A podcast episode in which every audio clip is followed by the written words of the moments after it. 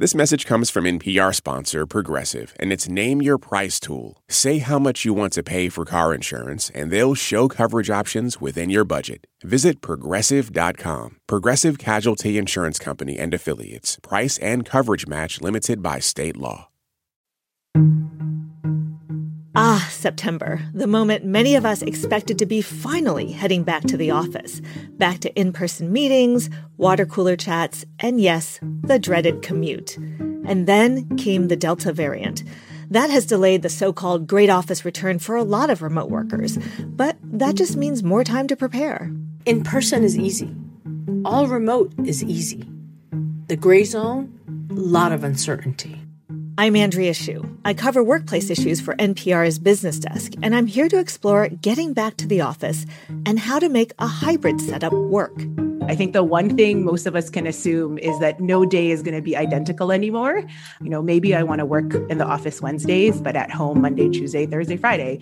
And you might choose to do something completely different. Now, some of you might be thinking, what? I'm an essential worker. I never work from home. Or, I've been back in my office for months, full time. We know hybrid work is not possible in all professions, but we also know a lot has changed in the pandemic for office workers. Pretty much once they declared a pandemic in the US, I was like, mm, I don't know that I want to go back into the office right now. Some of us miss going into the office. I might be one of the few people in the country who kind of enjoys going to the office. Others appreciate having a flexible work schedule. I sleep better because I have more of a work life balance. I actually have time off of work instead of a commute. And working people who in the past were told, no way can you work remotely, well, some of us discovered actually we can. I think now, after being virtual for essentially a year, it's really not difficult. Granted, do I communicate less with them than I probably would be in the office? Yes but I still have a lot of like chats that I have going on the side at all times. Now, in survey after survey, people have said, I don't want to be back in the office full time, or I won't go back to the office full time. So, when you're sitting in traffic, you're thinking to yourself, why am I doing this? I don't need to do this. And companies are saying, okay, let's make this hybrid thing work. So, in this episode of Life Kit, how to thrive in a hybrid work setup. These tips are meant for the worker bees, you know, all of us who sit in cubicles and report up. But bosses and managers, there may be something in here for you too.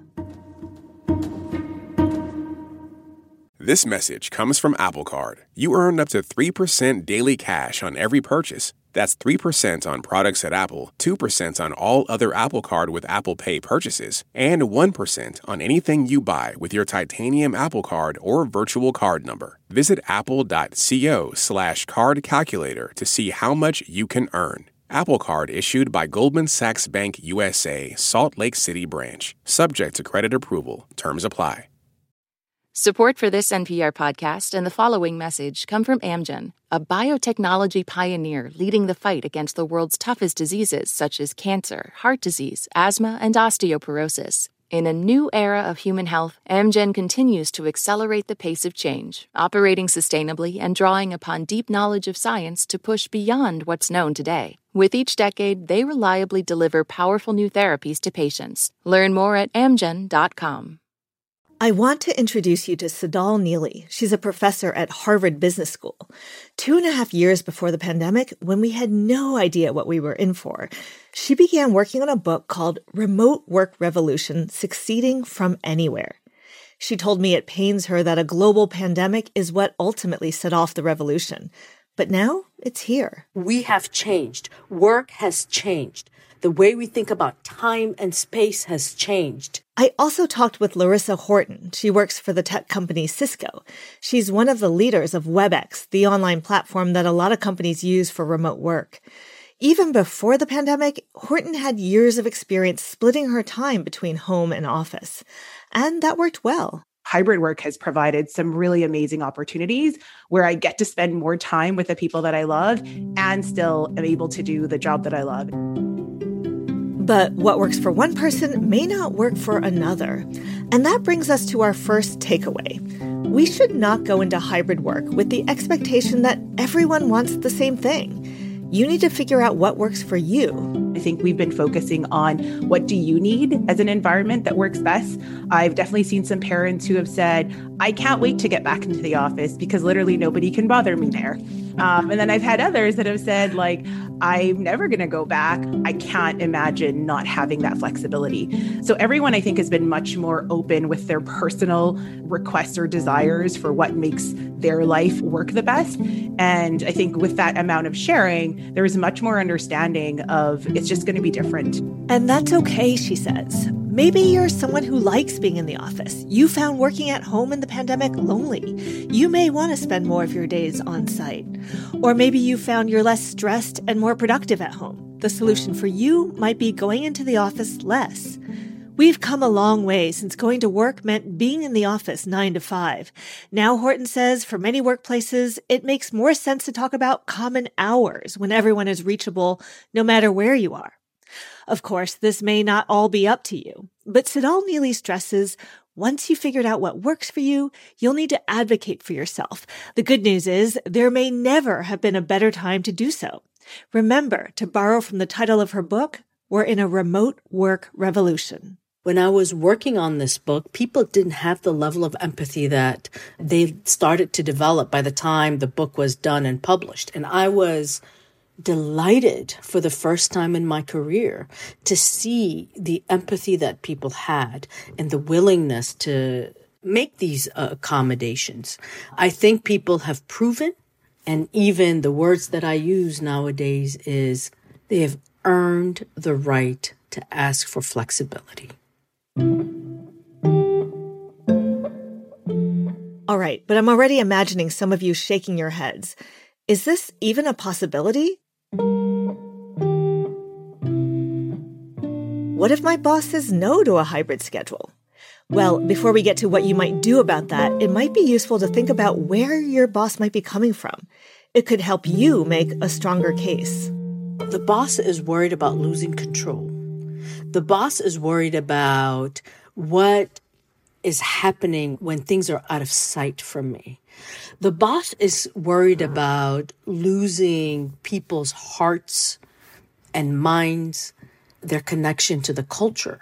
How do I keep it together? How do I make sure I'm equitable? How do I make sure that everyone feels connected, whether they're online, offline, in person? And how do we make sure we're achieving our work goals? So that's the employer's perspective. With that in mind, what can you do if you see a vision for hybrid work that your boss doesn't share? That was a problem for Damon Larson in South Dakota. His company was on board with hybrid, but couldn't accommodate employees who need additional tools to make it work. If you have had equipment issues or internet provider issues or anything else, then you were being requested to return to the office. You were not given that option. Well, here's our takeaway number two expect a negotiation. Be open minded about it and be ready to make your case. Lorissa Horton says that starts with an open conversation. My recommendation is to start with all of the things that you are excited about with your job, with your company, and that you appreciate. Because I think it's important that they know you're coming from a place of, I want to find a compromise that works because I care about the work I'm doing. I care about the company. But at the same time, I know I can't do my best job if I am constantly stressed about if I can keep my family safe. Just explaining what your concerns and needs are for you to continue moving forward. Of course, it's not always going to work. Not everyone will be able to negotiate the hybrid setup they want. And if you end up as the only person working a hybrid schedule, you could risk being left behind. You have to do what feels right to you. And at some point, you may decide it's time to move on. I think in this case, there's a lot of deep reflection that is going to be needed. You know, which things is a higher priority for you? Is it that job and that team and that company, or is it your own personal comfort and anxiety or stress? The good thing is there are so many companies right now that are hiring hybrid workers that there's probably more opportunity now than ever before where your physical location is no longer a limitation to the kind of job opportunities that are available to you. By the way, if you are considering leaving your job, LifeKit also has an episode about that. But back to hybrid work. Assuming you've gotten the go ahead, let's get down to some practical matters. How do you make it all work when some people are in the office and some are not? Well, this brings us to our takeaway number three. Connect with your colleagues early and often and be intentional about it. Remember back in the office when you'd have those spontaneous conversations, the off the cuff gut checks, the quick chats in the lunch line? Well, Lorissa Horton says you can bring those moments back in a hybrid work setting. Think about what you need to communicate and then choose the right tool for it. Many messaging apps have a nice feature that allows you to update your status, you know, whether you're online and available or away. Horton loves that. If I can look down my list of teammates and see like who's available right now, maybe I just need a quick vent session or maybe I just need a quick brainstorm. I can find someone who's free and say, Do you have five minutes? So I think that's super helpful. And that's the stuff that people try to replace with scheduled meetings. But then we just got caught in like 12 hours of scheduled meetings. And really, you needed five minutes for like a completely fresh set of eyes to tell you how they're seeing the problem or a different way to think about um, the situation you're in. And by the way, the status feature, that can be just as helpful when you're deep into something and don't want to be disturbed. A stop sign icon in Slack, for example, is the digital equivalent of headphones on, door shut. It may even be more effective. The point is, being in touch with your coworkers beyond the deliverables and deadlines can help restore a sense of camaraderie. I call it creating these deliberate moments. It doesn't take long, but so powerful. And Tsedal Neeley says when it comes to communication with your manager, don't wait for your six month review. For workers who are virtual, frequent check ins can achieve so much. People have to have these active conversations. The onus is both on managers and employees to make sure that they happen so that people know what's going on. And if you need more resources, you get it. If you need more training, you get it. If you need more coaching, you get it. If you need praise and recognition, you get it. And so that's key. Let's hear from Katie, who works at an engineering firm in Iowa. We heard from her at the top of the episode. She asked to be identified by only her first name. She says constant communication with her hybrid team has been key. I've taken on the mindset that I will essentially have to just advocate for myself and make sure that my team knows what I'm accomplishing. Lorissa Horton and her team have also been thinking about how to make sure that more junior employees and people of marginalized identities have a strong community in the virtual space, as well as in the office. I think this is something that became top of mind definitely in the last year because there was a lot of concern that a lot of people work on their networks within the office to provide that ally support. Um, how do you create that community? You're not going to necessarily run into someone that maybe looks like you or shares some common things with you and be able to create that connection easily in the hallway. There are ways to make up for that, such as joining an employee resource group or reaching out to someone whose work you admire for a virtual coffee. So, everything we've been talking about, that's all software. Let's turn for a moment to hardware. A lot of us spend a lot of our time at our computers. If you're like me, you might have a keyboard you really like, or you might be accustomed to having two screens. Maybe you have a standing desk. Here's our fourth takeaway. If you're splitting your time between home and office, make sure your computer setup works in both places and that your desk is just how you like it. Lorissa Horton says the last thing you want is to discover one morning that you're short an HDMI cable. You don't want to be your own tech support every day. The way you work should be the same and really minimizes that cognitive load for the employee because they just want to get their job done. And so I think that is super critical in doing hybrid work successfully. Otherwise, I think over time, people will say it's just too frustrating. The cost is too high. So I'm just going to pick one place and stay there. Of course, replicating your office setup at home will cost money.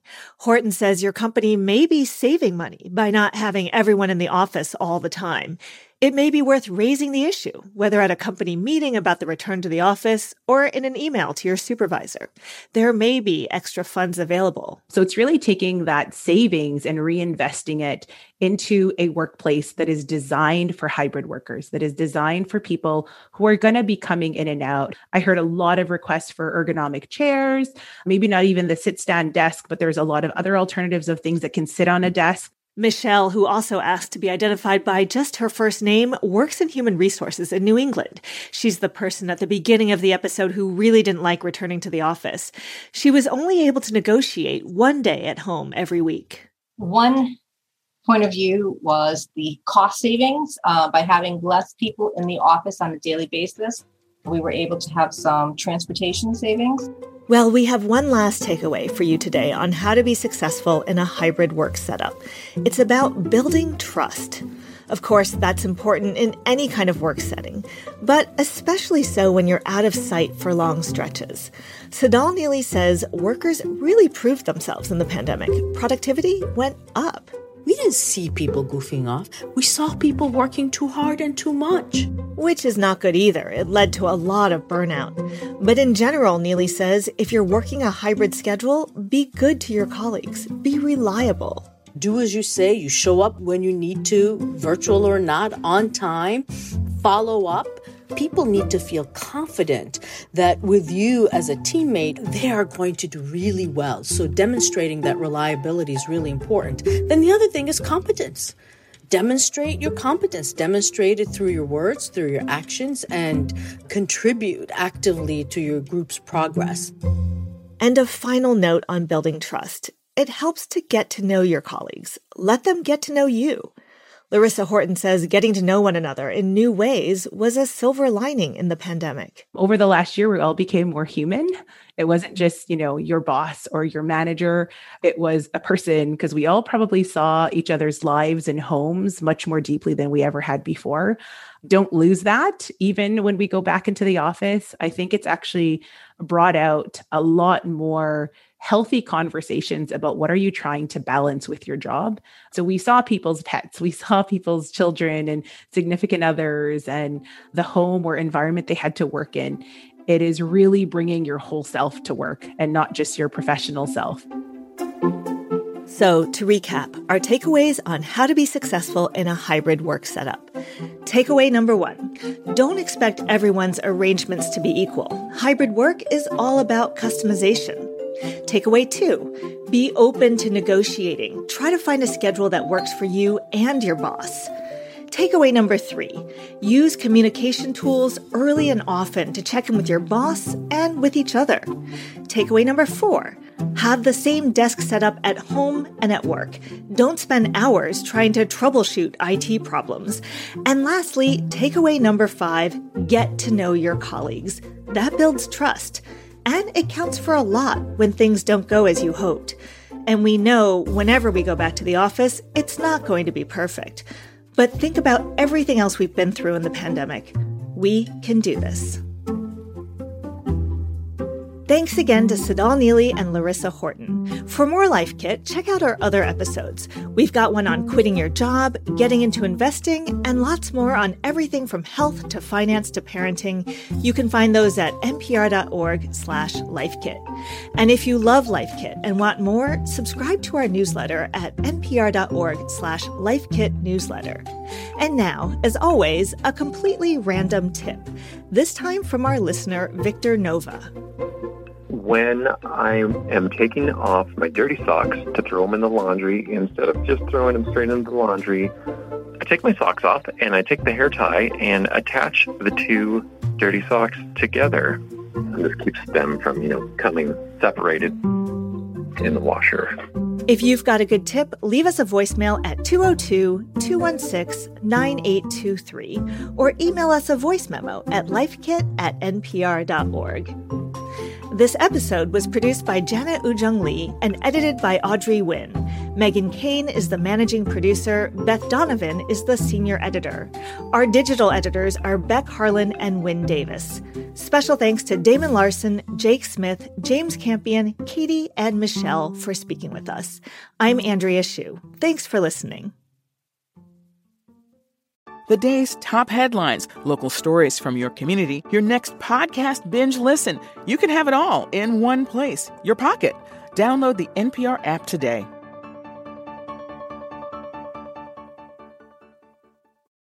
Pop Culture Happy Hour from NPR is with you four days a week to talk about what we're watching, listening to, or just trying to figure out. What you might check out this weekend, what you checked out last weekend, it's all fair game for good conversation. For pop culture in high spirits, listen now to the Pop Culture Happy Hour podcast from NPR.